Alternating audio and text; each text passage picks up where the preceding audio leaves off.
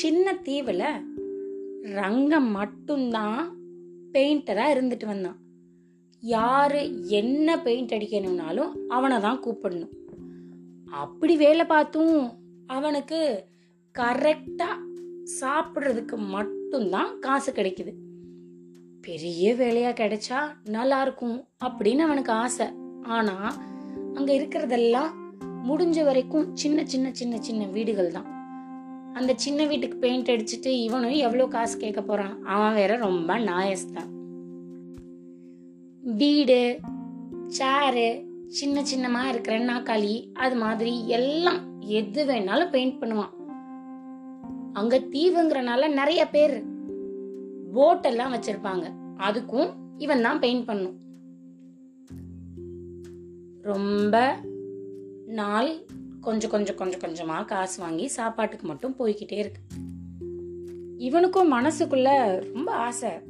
நம்ம ஊர்ல இருக்க பெரிய பெரிய முதலாளி வீட்டுக்கெல்லாம் நம்மள ஏன் பெயிண்ட் அடிக்க கூப்பிடவே மாட்டேங்கிறாங்க அப்படின்னு. எதிர்பார்த்த மாதிரி ஒருத்தர் இவனை கூப்பிட்டு அனுப்பிச்சாரு. சரி சரி நமக்கு நல்ல பெரிய வேலையா கிடைக்க போகுது. நம்ம நினைச்சதெல்லாம் நடக்க போகுது அப்படின்னு சொல்லிட்டு அங்க போனா முதலாளி ரங்கா என்னோட போட் ஓட்டுறவன் ரெண்டு நாள் லீவ் போட்டிருக்கான்.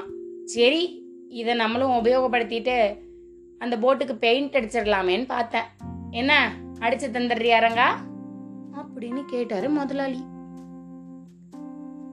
மனசுக்குள்ள ரங்கனுக்கு வருத்தமா இருந்தாலும் சரி வந்த வேலைய பார்ப்போம் அப்படின்னு சொல்லிட்டு அடிச்சிடுறனுங்கய்யா. நல்லா அடிச்சு கொடுத்துடுறனுங்கய்யா அப்படின்னு சொல்லிட்டு போட்டுக்கு போயிட்டான். நல்லா கலர் கலரா அடிச்சு கோடெல்லாம் போட்டு படமெல்லாம் வரைஞ்சு அடிச்சிட்டான். அவன் அடிச்சிட்டு இருக்கும்போது அந்த போட்ல கீழே சின்னமா ஒரு ஓட்டை இருக்கிறத பார்த்தான். பார்த்தவன் உடனே அந்த ஓட்டையையும் அடைக்கிறதுக்கான வேலையை பார்த்து அதுக்கும் எல்லா பக்கமும் பெயிண்ட் அடிச்சு முடிச்சுட்டு இவர்கிட்ட வந்து முதலாளி கிட்ட ஓட்டை இருந்தது அடைச்சேன் அதெல்லாம் ஒன்றும் சொல்லாம ஐயா நான் பெயிண்ட் அடிச்சிட்டேனுங்க நீங்கள் வந்து போட்டை பார்த்துட்டு காசு கொடுங்க அப்படின்னு சொன்னான். முதலாளியும் போனார்.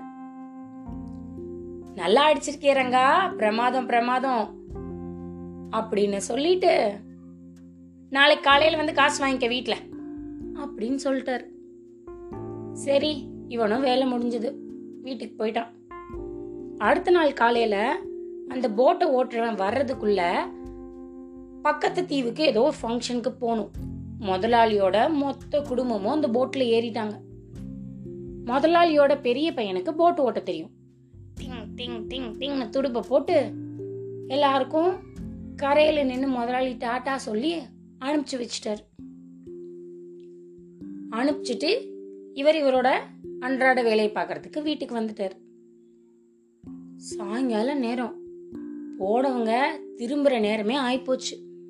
அப்பதான் வரான் அந்த போட்டு ஓட்டுறவன். ஐயா போன இடத்துல கொஞ்சம் தாமதம் ஆயிடுச்சுங்க அதான் காலையில வர முடியல அப்படின்னு வந்து நிக்கிறான். முதலாளி சரி சரி இன்னைக்கு பக்கத்து தீவுக்கு போறதா இருந்தது. நீ வல்ல பெரிய பையனை போட் எடுத்துட்டு போயிட்டான். அப்படின்னு சொன்ன உடனே அந்த போட்டு ஓட்டுறவனுக்கு பயமாயிடுச்சு. ஐயா நான் லீவ் போட்ட அவசரத்தில் சொல்ல மறந்துட்டேனுங்க. அந்த போட்டுக்கு கீழே ஒரு சின்ன துவ- தொலை போட்டு ஓட்டை இருந்தது. அப்படின்னு. இதை கேட்ட உடனே முதலாளிக்கு பயம். ஐயோ நம்ம சொல்லாதது தப்புன்னு போட் ஓட்டுறவனுக்கு பயம். ரெண்டு பேரும் என்ன பண்றதுன்னு மாத்தி மாத்தி பேசிட்டு போட் ஓட்டுறவனை முதலாளி திட்டிட்டு வேற இருக்கிறாரு. போயிட்டே இருக்கும்போது சாயங்கால நேரம் ஆயிடுச்சுல அங்க போனவங்க வீடு வந்து சேர்ந்துட்டாங்க. பார்த்ததுக்கு அப்புறம் தான் முதலாளிக்கு நிம்மதியாச்சு. நல்ல வேலைக்கு இந்த பாரு இவன் இப்பதான் வந்து சொல்றான் போட்ல ஓட்டை இருந்ததுன்னு. அப்படின்னு சொன்னா இல்லையே ஓட்டையெல்லாம் ஒன்றும் இல்லையேப்பா அப்படின்னு பெரிய பையன் சொன்னான். போட்டு ஓட்டுறவன் இல்லைங்க நான் நல்லா பார்த்தேன் ஓட்டை இருந்தது நான் தான் லீவ் போட்ட அவசரத்தில் உங்கள்கிட்ட சொல்ல மறந்துட்டேன் அப்படின்னு சொல்கிறான் நாளைக்கு காசு வாங்கவான்னு சொன்னார்ல முதலாளி பெயிண்ட் அடிக்கிறவனை. கரெக்டாக ரங்கம் வந்தான். அங்கே வரும்போதே இவங்க இதை பற்றி பேசிகிட்டு இருந்தது அவன் காதில் விழுந்துருச்சு. உள்ளே வந்தவன் ஐயா நான் பெயிண்ட் அடிக்கும்போது அந்த ஓட்டையை பார்த்தனுங்க. நான் தான் அதை அடைச்சி விட்டு பெயிண்ட் அடிச்சு விட்டு போனனுங்க. அப்படின்னு சொன்னான். முதலாளிக்கு ரொம்ப நிம்மதி. ஒன்று குடும்பம் பத்திரமா வந்து சேர்ந்துருச்சு. ரெண்டாவது ஓட்டை இருக்குன்னு அவன் அதை வந்து சொல்லி பெரிய இது காமிச்சு அதில் ஒரு காசு பார்க்காம ரங்க பெயிண்ட் அடிக்கிறதுக்கு மட்டும்தான் காசு பேசிட்டு போனால் வந்தும் எதுவும் சொல்லலை. அதனால இவர் மனசில் நினச்சதை விட நிறைய காசு கொடுத்தாரு ரங்கனுக்கு.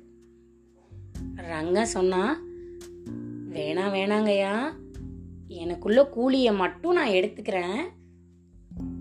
பெரிய பெரிய வேலையெல்லாம் இருந்தா எனக்கே கொடுங்கய்யா. பக்கத்து தீவில் உங்களுக்கு தெரிஞ்சவங்களா இருந்தாலும் என்ன சிபாரிசு பண்ணி விடுங்கய்யா அப்படின்னு சொன்னான். நான் பண்ணுறேன் பண்ணுறேன் இருந்தாலும் இந்த காசை வச்சுக்கோ அப்படின்னு முதலாளி கொடுத்த அனுப்பிச்சு விட்டுட்டார் ரங்கனை. ரங்கனும் சந்தோஷமா போயிட்டான். இன்னைக்கு கதை நல்லா இருந்ததா? இதுவரை நீங்கள் கேட்டுக்கொண்டிருந்தது கதையும் நானும் ரேவா வல்லியப்பனுடன் மீண்டும் அடுத்த கதையில வந்து உங்களை சந்திக்கிறேன். அது வரைக்கும் கதையும் நானும்ல வர மற்ற கதையெல்லாம் கேட்டுட்டு சந்தோஷமா இருங்க. நன்றி.